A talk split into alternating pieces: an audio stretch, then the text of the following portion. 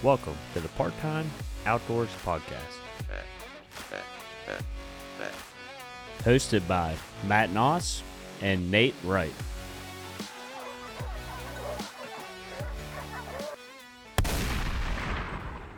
Welcome to another episode of Part Time Outdoors. Today we have on a really special guest, and we also have on Josh Walters as the co host. It was kind of a, a last minute uh, kind of deal here, and, and Nate had to work, so Josh was willing to come on and, and help me out with the interview. And Josh, I'll go ahead and let you introduce our special guest since you're his super fan. Yeah, yeah. Today we have on uh, Chef Jean Paul Bourgeois from uh, some of you might know him from Duck Camp Dinners on YouTube. Um, but uh, JP, great to have you on. Man, I I really do appreciate it, guys. Um, it's been um, fun to kind of follow along a little bit and get to, you know, I'm glad I'm glad some folks pointed out your podcast and uh, we were able to connect and hop on, and so I'm just excited to better be on the horn with y'all today. I will say your response times were in, were insane. So jo- Josh sent me your, your story, and his story was like, "Hey, I, I'm I'll be on anybody's podcast pretty much. Uh, just hit me up." And w- we emailed him, and I'm talking like I mean it was like two minutes. later. I was like, "He's probably not gonna email me back." I mean, Yeah, it was no, like. you- You did turn. You're the one who turned it around, man. And uh, I know we were scheduled for a little bit earlier, and I had to move some things around because I'm a new dad and all that. And I hear you're about to be a new dad and all that. Well, I don't know about a new dad, but oh no, uh, I'm a brand new dad. brand new dad. I've, I've been there, man. Not but six months ago. So um, I thank you for understanding. But yeah, look, I I'm a mover and a shaker, man. I don't, um, you know, it's not easy for somebody that somebody like me to always kind of be waiting and waiting on others and waiting on others. I find myself doing that a lot, but um, you know, it, it was one of those things. Uh, Duck Camp Dinners season two drops August 12th on the Meat Eater YouTube channel. And um, as as y'all said, there's there's a season one out there right now that you can currently watch. But I'm telling you, season two is going to blow it out the water. As good as as good as season one was, I'm super like just thrilled to see how season two is coming along. I'm really excited to share it to the world, and that's part of the reason why I wanted to hop on this call, man, or hop on this podcast is just to, you know, let people know that there's some there's some content getting on YouTube right now that's be put on that's that my colleagues at Meat Eater have been doing for a long time, and with the with the addition of this second season of Duck Camp Dinners, I think I think it really breaks the mold of what a hunting show could be, or a cooking show could be, or a life, or like a really authentic lifestyle show can be.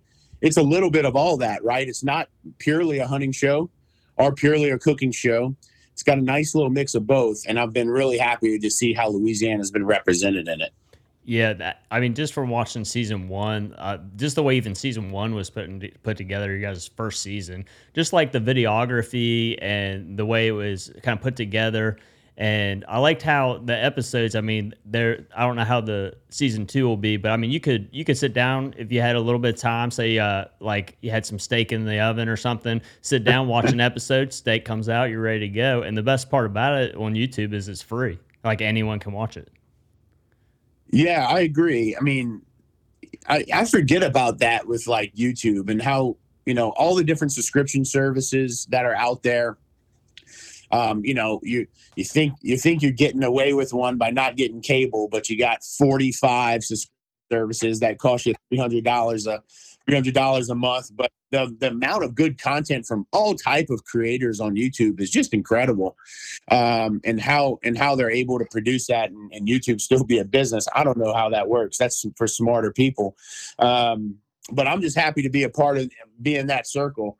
And I can't I really, you know, other than going on something like a Netflix or some type of the big subscription services like the Meat Eater YouTube channel is the place for this show. I mean, it's got a hundred plus hundred, excuse me, a million plus uh, YouTube subscribers, and um, you know it it really focuses not only on the outdoors but all the things surrounding it, whether that's conservation or the food that comes from it, and so you know it really fits perfect in that sense. And um, you know, again, it's just one of those things that you know season one I created as a like a passion project. Actually, it was kind of like selfish in a way because I created it to memorialize this place that I love so much. And after Ida, you know, we we did season one before Ida, but Ida proved to me that that was the right move because at any time in Louisiana, that little duck camp can be swept away by by a hurricane, right? In any season. Now, it survived Ida. I don't know how it survived Ida, but it did. And I'm very happy about that. But that was the point. It's like I knew with the way uh, we have land loss in Louisiana, the way the hurricanes are seem to constantly be getting more frequent and stronger. I used this season, I used season one to memorialize it. So I always had it. No matter what happened to it, no matter what happened to me, I always had it once we produced it and put it out in the world, we saw, saw such an incredible response to season one that it was, oh gosh, like we're on to something here. We have to do a season two. Now, season two, we kept it in Louisiana, but we go to multiple different duck camps in multiple different parts of the state oh, really? uh, for season two and it's going to go for seven or eight episodes and they're all going to be 22 minutes uh, you know that 20 to 22 minute mark. And so we were really just able to dive in really deep to the hunting to the food to the characters to the music to the geographical place to the conservation efforts in all these places. And as a native louisianian those are all things that are like extremely like important to me. And um, you know as a Louisiana, I'm always trying to figure out a way that I can give back to my state. And I think part of the way I'm able to do that is by shining a light on it, whether that's the good stuff or the bad stuff. I, you know, you can't have, unfortunately, I don't think in this world you can have you can have one without the other, and um, and that and that goes that rings true for Louisiana as well. So yeah, I definitely get that. You guys definitely incorporated a lot of culture into that season one, which I can really appreciate because, you know, we, we really don't see that side, at least where I'm from. We really don't see that type of culture that much. And as far as like you were talking about the prices and stuff going, I'm I'm the average guy that, you know, my last bill was three hundred dollars for when I had cable and internet, and you know what? I haven't had cable for almost five years now. So I am the I'm just like the guy you're talking about. You know, I get on YouTube, I look for that kind of stuff, and you know, when I find stuff like that, you know, I'm all in. And I appreciate you tuning in and giving me that view and that like or whatever. And look, like that's extremely important. To be honest with you, that's what's going to determine how long and how far we can take this show. And that's you know that's the name of the game with YouTube. It's all about metrics, and um, and it's about those views and those likes. And you know, obviously, like you have to make money somehow. Like this is a business, and you make that through advertising on shows. And how much does that generate? That's just the nuts and bolts of of the business and nobody should be scared to talk about that that's just the truth and so i say that with all um, with all truthfulness thank you for that thank you for that view. And uh, and everybody else that's listening right now like thank you for being supportive. And whether you whether you gave it a thumbs up or put a comment you viewed it like just being a part of that circle and part of that kind of exposure. Is extremely helpful for like content creators like myself who depend on that to say like okay is this something that's resonating with people that wants to move forward that wants to grow that wants to evolve? Um, what do we learn from people's comments? I read every comment that's on every video you know? And a lot of times i respond to them and you can see that in the comment section uh, through every video of season one because i believe it's important like it's important that we know who we're making this for. I think like one of the things I always say as a chef, and as I've mentored dozens and dozens and dozens of young chefs, is you got to know who you're cooking for. Yep. You know, and if you're in small town this and you're trying to do like this weird kind of like you know now I shouldn't say weird but very like progressive kind of new kind of food it may not like it may not resonate with those folks and that could be the kiss of death for your business you got to know who you're cooking for. And in the same sense, for like Duck Camp dinners, we thought about this intensely and we wanted to make this show for every blue collar, nitty gritty, little duck camp or hunting camp or fishing camp, not just in Louisiana, but throughout the whole country. And I think that's why people gravitated to it because even though if you don't have a floating duck camp, even if you don't shoot ducks or hunt ducks, you you see your little bit of yourself and your friends and my in my friends and myself and in our camp. Like we all have if you're a hunter or a fisherman, you likely have a place like that that you go to or have gone to in your past. And I hear that all the time. This reminds me of deer camp in Kansas with my family. This reminds me of pheasant camp in the Dakotas that I'd go to with all my boys every year. Muleys, red fishing. It, it doesn't, and I think that's just people seeing themselves in that show. And that's the people we want to make it for, not for the experienced hunter, not for the person that knows it all. We want to we want to create it for the outdoorsmen that have fun with people at camp and then go hunting and cook and listen to music. And um, you know, kind of I've said I've said this a lot to some colleagues and some uh, friends before. It's like somewhere along the way, like our hunting content has it's like not fun anymore, you know. And if I'm gonna go back when I was nine years old, 10 years old, 11, 12 years old, like first duck hunting with my dad, that was fun. And every time I'm back at the camp, I feel like I'm that age again and I'm having fun again. And we really wanted that to feel fun on the show. We were that's the authentic kind of look at that duck camp.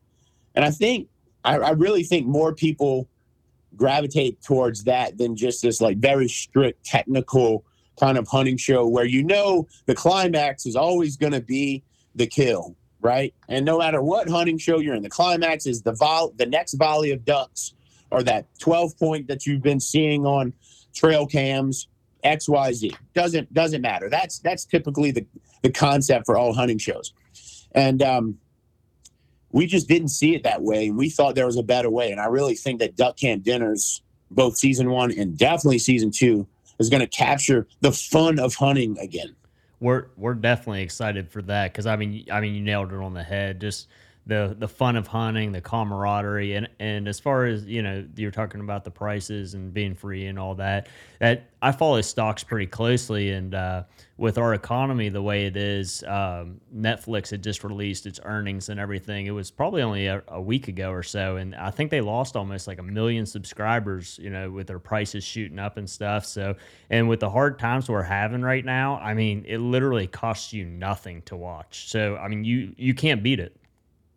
That's a really great point and something that probably we should be talking about more. Uh, just from like having access to some of those shows. So thank you for flagging that. That's actually super insightful. Absolutely.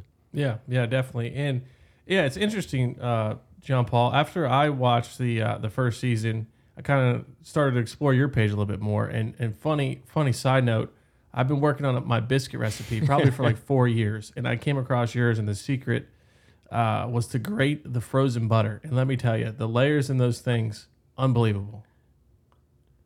Thank you. Uh, yeah, look, I'm. I, I, think I got you beat on perfecting a biscuit recipe. I literally, I think, so. I think I make them. No, I mean that because I think I make them different every time because I always feel like, well, these are good, but you know, like I think I could get them a little bit closer to this and a little bit more of that you know, and in my brain, I have this like this glorious biscuit sitting on top of this hill with like this just halo effect mm-hmm. resonating from the outside, from the inside out, you know, just glowing everything around it. And that, and you know, and, and obviously I'm being a little dramatic there, but I, I, I picture not only in my head, but in my mouth and my taste buds, like what that biscuit tastes like What's the salt content in it? Like how salty is that the top? You know, uh, on it. Like, am I using salted butter on the brush of the top? How many layers is it? Fluffy? What's the size? It should I my I, I adjust my time and temperatures, and I and I'm be honest with you, I feel like I'm getting pretty close to it. The last time I made biscuits, my wife was like, ah, I think this might be your best batch. I think you've nailed it. And so I'm going to give it a couple more goes, and then I'm going to republish a recipe with what I've learned literally, I mean, all my life making biscuits and I've just chasing just chasing this drug of the perfect biscuit. I'm not sure you know, maybe I'll get there. Maybe this is the next batch. You, know? You, you can tell just by the way you talk about even biscuits, like how passionate of a person you are, and that, that but that's good. Like you find something that you love, and like the old saying goes, you never work a day in your life, but like the passion is there for sure. And I thought Josh was being facetious about um, the biscuit, your biscuit recipe, and then he showed me a picture right before, right, right when I got here and I was like, it almost looked like an onion. It had so many layers on. It. I was, I was impressed. He's like, yeah, shaved butter. It's the real deal. yeah, yeah, yeah. That you know, and look, I didn't, you know, that was a, and that's the beautiful thing about cooking, right? Which is again, like the three pillars of duck camp dinners that we talk about is the hunting side of it, the cooking side of it, and then the cultural kind of like at the camp side of it. And I was shown that trick when I asked one of my favorite chefs, who was a hell of a baker. I said, What's your trick to making a good biscuit? she told me a couple things. She said, Keep everything as cold as possible. Like she kept her her flour in the freezer, she kept her butter in the freezer, and she kept her her buttermilk in the coldest part of her fridge. Hmm. And her thing was like, when you put it together, make sure everything is cold as possible and keep it as cold as possible. And the other trick she said was grate the frozen butter.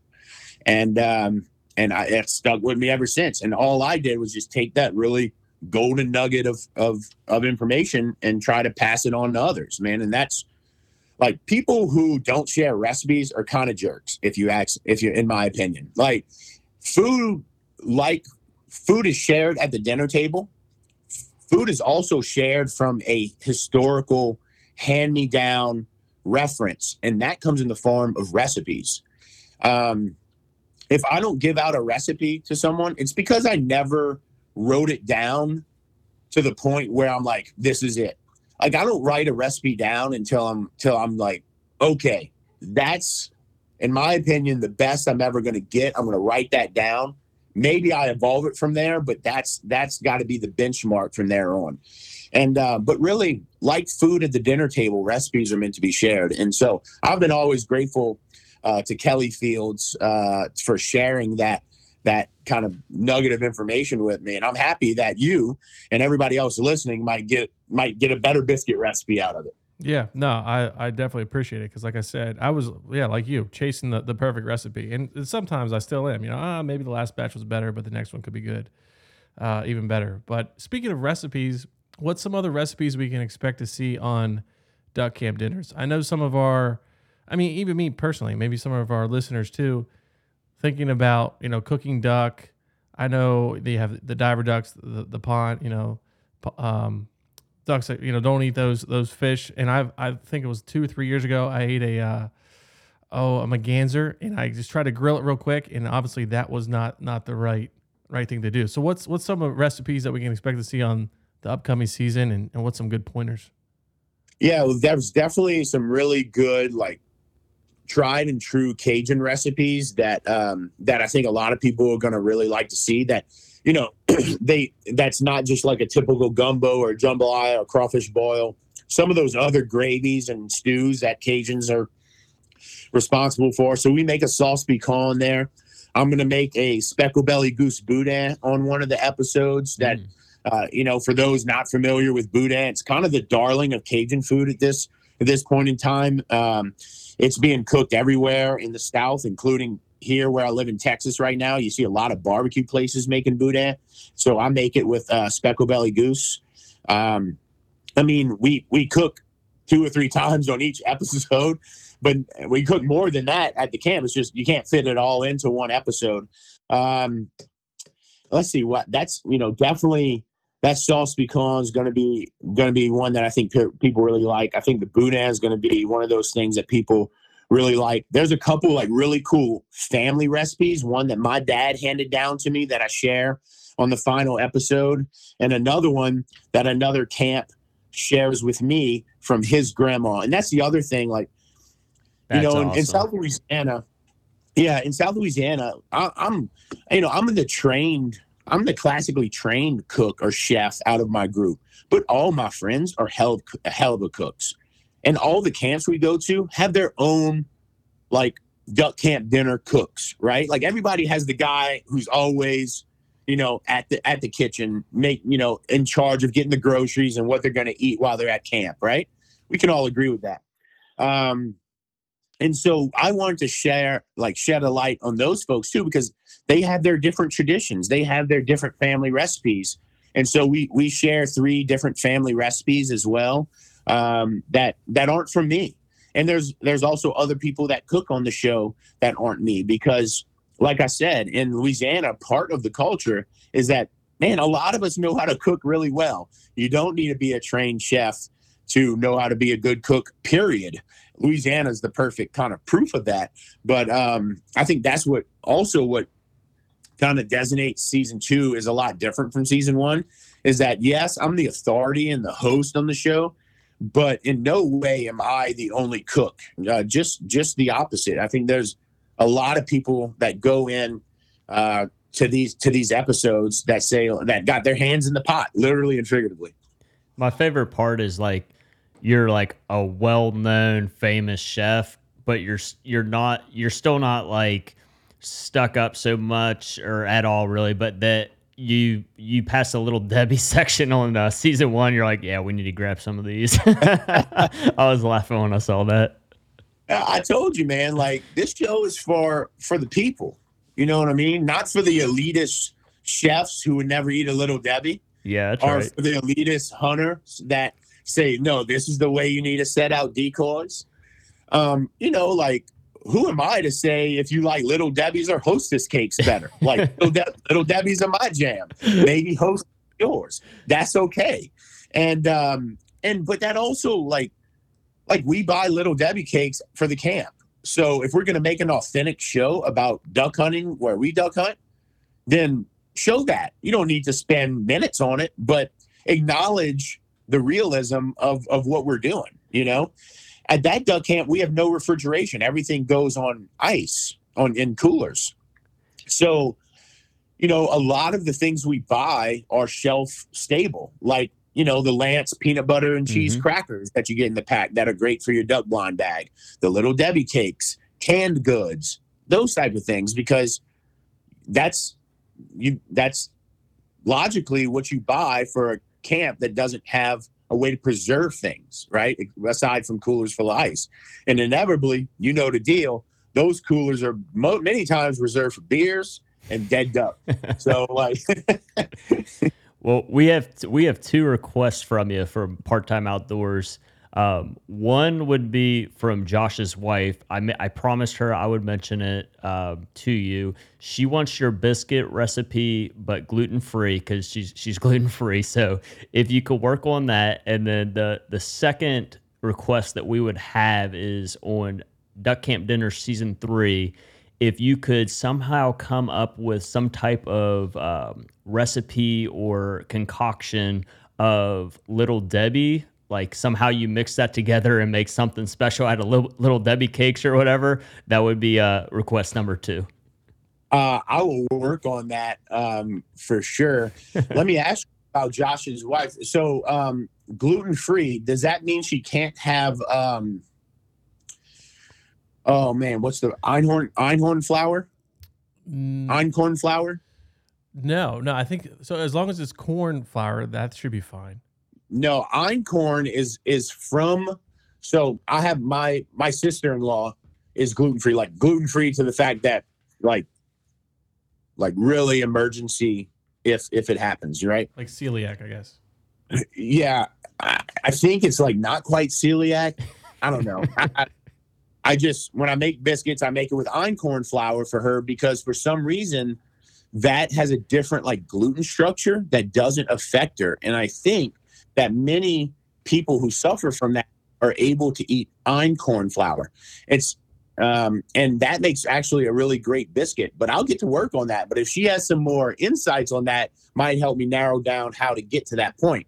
To your second fact, I think we can make some little little Debbie based recipe work. I mean, I, if that if that helps me get that deal with them, and I, if you're listening, little Debbie, my my offer's still on the table. Oh my you know? gosh! If you got sponsored I'm, by Little Debbie, your your yeah, like views would go out the roof. Debbie and back. a not so little man loving little Debbie. Big Debbie. Yeah, so I mean, I uh, Jean Paul, I tried to make not, not to harp on the biscuit recipe, but I mean, it's like one of my top three favorite foods. But I tried it with gluten free flour, and it was just not it was not the same. So I just kind of gave up from that one and done. But I'll have to go back and, and check out that type of flour you're talking about. Yeah, I would. Um, yeah, check out einkorn flour. Um, read up a little bit about it. There's science to it when it when in terms of how it affects folks with those um, allergens. Additionally, there's some really great flours, and I can't think of the brands right off the bat right now. I think Caputo might be one of them, C A P U T O, or some type of version of that spelling. Um, but they they make a really it's an I'm pretty sure it's an Italian brand, but they and I may and maybe I'm thinking of something else. But the fact is, there is some really great pizza and pasta, quote unquote, flours that are gluten free now that are kind of like fully baked, like they're all formulated to make great pasta um, and great pizza dough. You know, because really it's a mixture of like almond and different types of flours, not just like one. It's a mixture of different ones and there's brands that have put in a lot of effort into doing that. So i would give that a look too. Like maybe search out really nice and you kind of and you really do pay for you get what you pay for here. So research a little bit like some nicer brands of pizza gluten-free pizza flour and gluten-free pasta flour and that might be a good place to start with making biscuits from that Okay, I like it. I like Is it. that einkorn flour? Is that something you can just go to like your local uh, grocery store and buy, or is that like something you'd have to order? Yeah, you might. You need to. You would probably want to go. Need to go to a Whole Foods, and a, a, a Nature's Grocery, or or Amazon. They, Amazon definitely carries it because they're Amazon. Um, but um, yeah, I would say like health food stores would have einkorn flour. Like my local grocery here in Texas, probably not. Um, but you know, with the Amazon, man, you got Prime. It's there the day after. So That's the world we're living in now. I love it. that's it. That's it. Hey, what about? Uh, tell us a little bit about the camp itself. Uh, how did how did you come out? How did you come to that? Was it passed down? Is it leased? Uh, just kind of curious on on. Yeah, so my best friend, his name's Jay Scheck He's in uh, season one, good bit. He's, you know, he's kind of the one. Every and once you watch it, you'd be like, oh yeah, that's Jay. oh, he, um, he has subtitles sometimes when he's talking. I love it. It's Most great. Uh, that's him. Um, I was actually hanging out, out with him at Delta Waterfowl Expo, and you know, once it gets later at night, we all start talking a little different. And um, he said something at one time, and everybody stopped and got silent. And I was like, "Dude, you're gonna need to repeat that. Not even I can understand what you." you know that that's actually his camp that um, he got. You know, it it's it's seen different versions of itself over the course of six years. It's now three different kind of floating platforms that have you know been connected but it started with one and over the years we've added the second and the third and it's now known as hoboville. Um, he once called it the hobo hilton but now that it's more than one thing it's hoboville. Um, and so you know he found that somewhere in west louisiana and they paid a shrimp boat captain $5000 to make a two-day trip going about two three miles an hour uh, through through the through the coastal channels of Louisiana to get it to where it was. Um, it um, it's you know all cypress on the inside. It's all floating. It has a marine septic tank. Uh, has a has a catch basin, you know, for rainwater. Has a little on-demand hot water heater, so you can get hot showers. And then we run it on a generator, on a gas generator.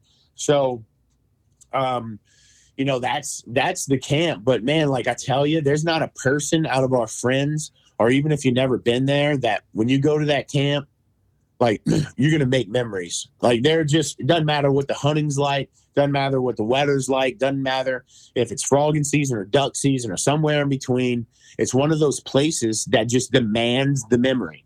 And um, it demands that when you're there you're all in in it. Like i get terrible cell phone service there so you don't you know, staying off your phone is easier. And you're with some like let's see, there's four in run one room, there's five in the other, and there's so that's nine plus there's two sofas, that's eleven. You can put eleven people in that little in that in that joint with everybody with a bed. And when you get eleven people, you know, whether it's four or eleven or whatever, if you get that many people and you know, you're gonna be close. You're gonna be you're gonna be with your some of your close friends if if you, you're spending that type of time in a space with that many people. And you know, those people demand your attention and the time the camp demands it and so like the memories that you make there which again going back to my point about memorializing it you know always having a memory of it uh, no matter what happened to it um, was something that was really important to me and to why we made season one so um, everybody feels that when they go to that camp. It's just a really special place. Even though there's like nothing inherently that special about it but i think that speaks to the people that go to it, which is why it makes it a special place. It's the people you share it with, you know, and that's what I I see such like great parallels with duck hunting especially, but all hunting, but duck hunting especially, and and food at the dinner table, you know, and um, at the dinner table we eat with people, we cook with people, we're usually with friends and family, we're sharing that meal. Well, in the duck blind, how many times you duck hunted by yourself? Probably none. You usually do it with at least two people. A lot of times five. Shoot, I've hunted with 18 in an A-frame. And there's no other there's no other hunting like that. You know, there's not you don't sit in a, a tree stand by yourself. You don't sit against a tree during turkey, you know, like in turkey season. You're in a community, whether that's that duck blind or whether that's camp. And that's why I see like just those parallels with food because you share it with people. And that's what I think so cool about duck hunting is that I'm in that blind with you. And, you know, we're drinking coffee, we're cutting up, there's people smoking cigs or eating MREs. And, you know, and then we're shooting ducks and having fun and eating breakfast at 9 a.m. after we're all done. And there's just no other hunting that can do that. I haven't run into it yet. So it sounds like a magical place. The only time, probably the only day I wouldn't want to be there is August 12th, 2022, when season two of uh, Duck Camp Dinners nice. comes out. I'm going to need nice little plug for you. I'm going to need some more self in service to watch that. Nice. But, uh, any yeah. other day that you, you, you let me know. Word up. Yeah, definitely. Uh, I appreciate that. Yeah. Look, I will not be there on August 12th either. I'll be throwing a um, I'll be throwing a viewing party in my hometown at Rox's Bar on August 12th in Thibodaux, Louisiana. And if any of y'all from Thibodaux, Houma, are driving distance from that, everybody is invited to come on the evening of August 12th and have that viewing party. It'll be out by that time, so people would have seen it. So this won't be the first time, but to just celebrate all the hard work that goes into making a show like this, I just wanted to bring it back to my hometown, invite the whole town anybody and everybody that wanted to come from Louisiana, crack a beer with me and watch episode one of Duck Camp Dinner season two. Oh, that is gonna be so cool. That that's really awesome. The uh I mean that's just like almost I mean I guess it is kind of like one of the movie premieres when they do that. So I'm sure that's gonna be a blast. I'm telling you, man, like whether we season three will likely be outside of Louisiana. And if we go to Texas, the Chesapeake Bay, or the Upper Peninsula of Michigan, or somewhere along Mississippi Flyway, we're going to represent those people just like we represented Louisianians. And that's why I say, like, this show is for the people. This show is for people that are just like me, that grew up just like me, whether it was on the bayou or somewhere in the Illinois River Valley or somewhere in the Pacific Northwest or somewhere on coastal Maine there's people just like me and just like us all around this country, and their stories have yet to be told. The stories of their camps and their food and their culture have yet to be told. And I'm on a mission, man. I'm on a mission to tell them. And no matter where I go, I want to be able to represent those people well. That's why, like in in season two, we only use Louisiana musicians for the music. And part of the reason why is because I didn't just want this show to feel like Louisiana. I didn't want it to taste like Louisiana. I didn't want it to just look like Louisiana. I wanted it to hear, to sound like Louisiana too. And um, you know, I just think I just think it's important, man, because um, if you love hunting in general, we have lost our way in a lot of ways. Now we shoot a lot of ducks on duck camp dinner season two, but you're not going to see rainouts every every two minutes of birds just dropping in the water. You're not going to see like piles of ducks piled up and us just giving thumbs up. It's much bigger than that. And hunting is much bigger than that. No matter what your pursuit is, it's much bigger than that. And I think that's what we want to get back to. You know, why we hunt. Um, you know, like how many how many how many mounts do you get a year no matter what that pursuit is? Um, it, we most of us hunt to fill our freezer with meat so we can sustain our family. And to your point about the cost of goods and the cost of prices, you know where you know where I'm headed with this. That's right. Beef and pork and so on. It's even more important now that we look at hunting as a food source and not just entertainment. And um, again, man, that's what it's all about. That's what it's about for me. And I and I really think there's more people that resonate with that than there is like, let me see that 15 point Kansas buck like that's all cool and stuff, but you know that's been done. And honestly, that deer probably doesn't taste that good anyway That's if right. it's fed off of feeders. You know, like so. I don't know. I, I'm yeah, I'm kind of on my soapbox, but I guess that's the point, right? That's I'm trying to get I love it. I'll say the most expensive meat that I've had. Um, I, I'm 100% with you on you know going out getting your meat, especially like deer meat, duck meat, all that stuff. But the most expensive meat I've had is probably ruffed grouse, just because I've dumped so much money and there's just not many left.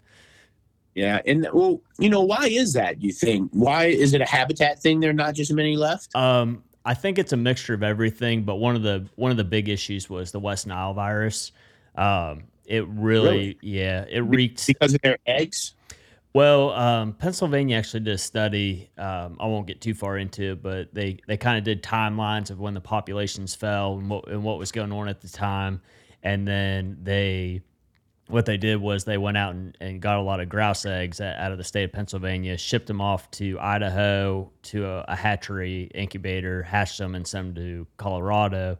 And in Colorado, they injected them with West Nile virus, and like almost all of them died pretty quickly. And when they did like autopsies, they, they could just see how the West Nile was affecting them. But I think they're starting to uh, find some with like antibodies to it. So there's That's there- cool. yeah, they're starting to see a uh, a bounce back a little bit in the population, but uh, it's it's a mixture of everything. And then as far as like when you're targeting them, there's like certain altitudes that the West Nile virus isn't really in, so you can kind of tell by that as well. Like they're surviving better there. Um, but yeah, I mean they're, they're nothing like when you guys go out and you just hammer ducks all day. It's it's nothing like that. But it's the same thing. It's the exact same thing you're talking about. You go out with your friends, even if you don't see a grouse the whole day. You're out climbing mountains with your friends, joking around, having a good time, and you're watching your dogs work, which is the main reason I do it. Like the it's just the feeling that you get when you're out in the, in the outdoors and when you're with your friends and you just can't get that in like a pill you know Yeah. there's a lot of Yeah. people that just go to that but um, you know the outdoors is just a, a magical medicine in itself I agree. I agree with that, and I couldn't. I couldn't. Um, like I'm. I. I.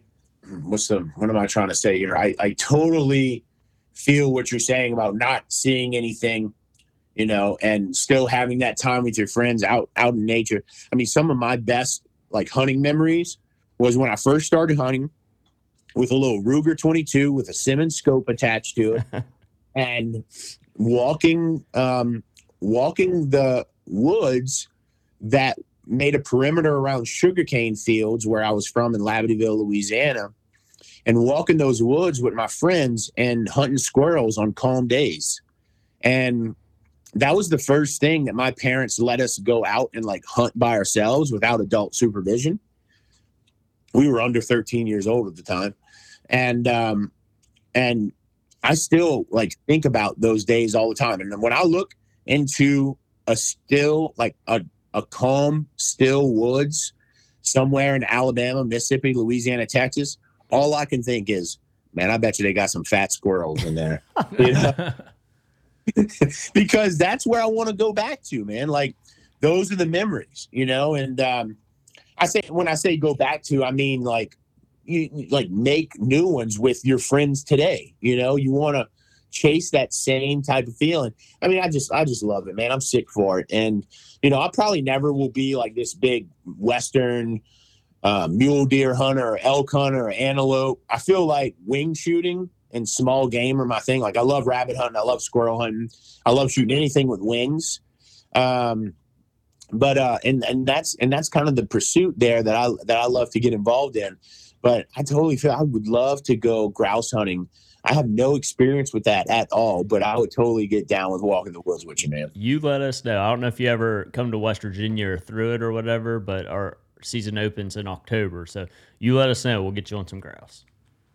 And see, like I that's cool. I think that's a cool like story. I mean, you know, part of me thinks about like what if you did you would consider that Appalachia, right? Like Yeah. Appalachia region. Usually where we hunt it, it where the most of the grass are because of the elevation is like the Appalachian Mountains. Yeah, around technically, here. West Virginia is the only state completely in the Appalachian kind of region. So like part of me wonders like, okay, what is like, what is a hunt, a hunt camp dinners or a, di- a show called just something different, where you spent fall and winter in a place like the Appalachian Mountains or that area, and then you know in October you made a couple episodes on grouse hunting in the camp around that.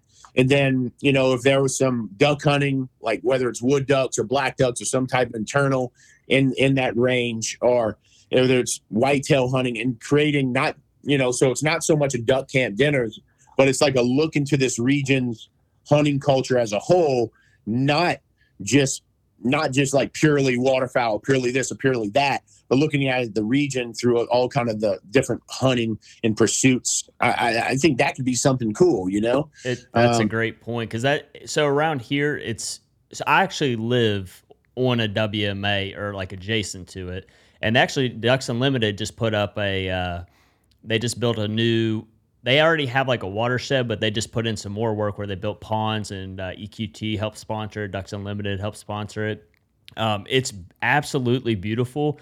It's just we don't have as many of those as you guys have, so the, the hunting gets lots of pressure, and, and it is hard on the ducks. But they're definitely starting to put more and more money into it. But the nice part about like where we live, and and to echo what you were saying is, um, and I did it multiple times last year. I would go out, I would get up, I would go duck hunting. After duck hunting was over, I go out and I take, I go get my other dogs.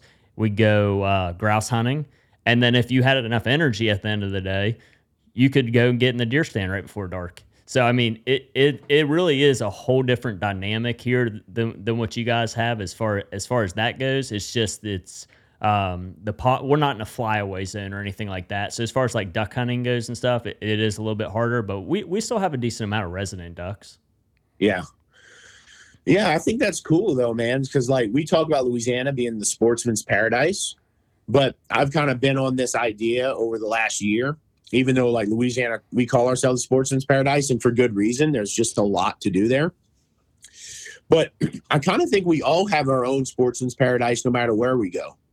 And that grouse camp that you have or the mule camp in Idaho that someone might have, like maybe that's their sportsman's paradise. Maybe they don't need 5, 10, 15, two different pursuits. Maybe that's all they need is that one pursuit in that one camp in that group of friends. And that's their paradise. That's a really know, good point. I, I think about that a lot um, because, you know, Louisiana, it's it's great. Like we can duck hunt in the morning and out the duck blind catch redfish, and then go. You know, we can do all kind of things. Go kill and some nutria. Yeah, kill some new. But like, there's some people that aren't into waterfowl hunting, and muleys are their pursuit, and that's their passion. Well, that's their paradise. You know, so Hey, what about so you're when you go to camp? You know, uh, it's actually interesting. You know, you have a duck camp. I have a camp for grouse. We, you know, Matt has his camp, so we all kind of have our little safe havens that we go to. Obviously, the places is stocked. When you get down there, what's your two or three essentials that you're always bringing to camp, whether it be something that you're cooking with or you're hunting with? Oh man, that's a great that's a great question. Um, first of all, we always bring extra brush from the mainland um, because sometimes where we cut brush, it's like really hard to get to because the water's so wet. we can't get out the boats. I mean, the land's so wet and there's so much water, we can't get out the boats. So sometimes the brush that we want to cut is like you really literally can't walk on it or you'll see God knows how far. So extra brush, and I think that's for like any I don't, I don't know that may or may not be what you're looking for, but I would say extra brush when you're going waterfowl hunt, no matter where you're going. If you can cut some in the comforts of your own backyard or your own neighborhood or your own property, that's a good thing to do. And because you can never have too much brush. Um, so we always like to do that. You know, I always, um, despite, um, despite not having refrigeration, I'll always make time for butter in my in my cooler. I always make space for a pound or two of butter because honestly, like I'd rather use that for any fat, whether I'm making a roux um, or whether, you know, obviously if I'm making biscuits at the camp or, you know, anything else, that's my fat of choice. And really, like, you know, fat for a number of reasons that I won't get into because it'd be too nerdy and take too much of this podcast. you know, you need to have good fats in your cooking, period. Um, so butter is something that I'll always have in my cooler. Um, vinegar, man, I know that's something like if the camp doesn't have at least two types of vinegar, uh, I'm gonna bring it. And I'm, you know, most like if it wasn't for me, they that duck camp would never have that vinegar. Um, and the reason why I say that is because next to salt, um, acid whether that comes from vinegar or lemon juice or something or lime juice, XYZ, acid is the most important ingredient in your cooking. Um, and a little bit goes a long way. But um, you know, salt is the most important ingredient. Salt allows us to taste everything because it opens up our scientifically, it opens up our taste buds and allows us to taste sweet, salty, sour, and umami. Um, and then salt is the fifth thing our taste buds taste. But without salt, we wouldn't be able to taste any of those other things. And then acid. Acid is what gives, you know, when I'm cooking with things like butter, when they're rich, or, or when they have like, you know, like a duck stew is very, um, it's very um, like hearty. A little red wine vinegar at the end of that duck stew will just brighten it up a little bit. And, you know, that's any chef will tell you, any chef worth worth his salt, or he's lying to you. um, will tell you that how important acid is into cooking, into well balanced flavors. And so I like to have acid on me at all times, whether that's in the form of red wine vinegar, rice wine vinegar, apple cider vinegar, distilled, plain old jug distilled vinegar, lemon juice, lime juice, oranges, tomato paste will add acid to something you know? So uh that's one of those things that just a just a little bit kind of will level up your cooking no matter if you're at the duck camp or not. And i used to talk i talk a lot about it like music. So like fat is your bass and acid is your treble. Too much bass is just like gonna ring your you know like just just rattle your eardrums out. Too much treble is to make your ears ring and you're not to be able to enjoy all the other things that's in the in the music. But a good balance of the two gives you a nice even flow, keeps that keeps that you know that that foot stomping or the foot moving and kind of grooving and that's exactly what like acid and fat does in cooking. And i know that that's like a, again like scientifically from a micro point of view um, we can really talk about that a lot but i guess that would be my answer there. That i've never heard that before. That's interesting um, you were talking about not having refrigeration, having to use your coolers, and, and, I saw one of the tricks that you did with the, you know, putting frozen stuff in it, and and that helped keeping it cool. Have you tried um, basically pre-icing your coolers? Oh so, yeah, yeah, yeah, yeah, definitely. Yeah, that um, helps a lot.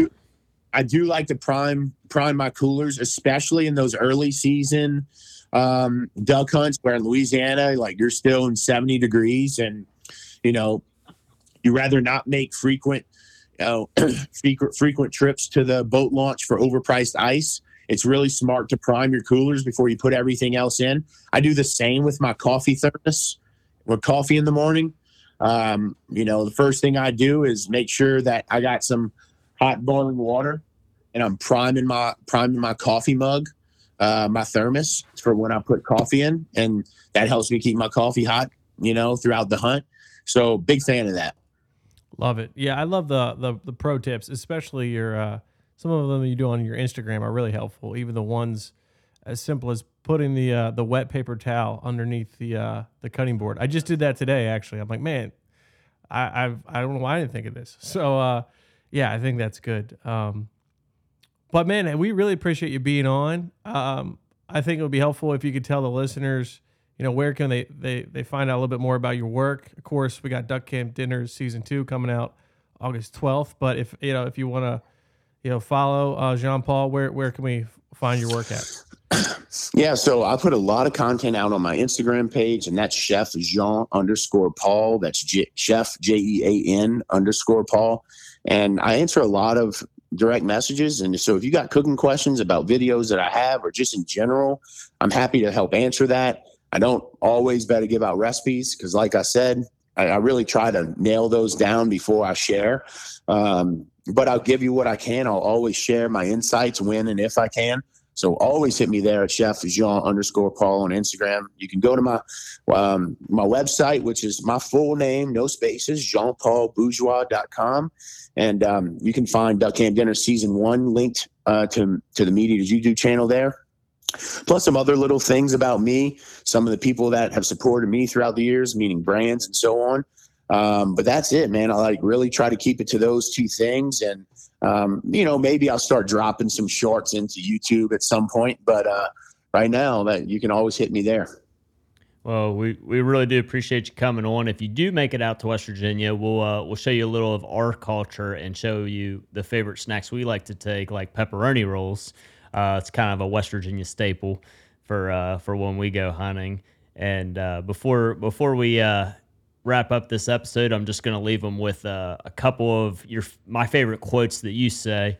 I got three of them here, and first one is get comfortable being uncomfortable and that's just applicable applicable to so many things and uh, number two shoot straight and come hungry and number three eat like a southerner. So there you go. we appreciate it, you man. coming on and uh, we're looking forward to season two and we'll be talking to you Man, I appreciate it, guys. Thanks for having me. That was fun. That was fun. Thank you. Hey, and good luck, new dad. Let me know if you need any new dad advice. I'm sure I'll be. Uh, we're we're uh, planning a, another episode called uh, "Bird Dogs and Babies," where we're gonna kind of dive into how to introduce your your newborn to dogs and stuff like that. So I'll be sure to give you a tag oh. in it. Hey, the last episode, a um, little teaser. Last episode of Duck Camp Dinner season two is called "Heritage is a Hand Me Down." And it's it's kind of like my it's my last hunt with the boys at the camp before my son is born not but 15 days after the filming. It's a lot of and that's that's one of the hand-me-down recipes my dad gave to me that i share. It's a lot of reflection on what hunting means to me as it grew up how i want to share that with my son and how the new generation of hunters are going to carry that torch way after we're all gone. Gosh that's so cool. Yeah, that's that's a perfect wrap up right there Oh, all right, guys. I appreciate it. Thank y'all so much. Thank you, buddy. We'll we'll talk to you. Yes, sir. See you. All right, thanks. Bye.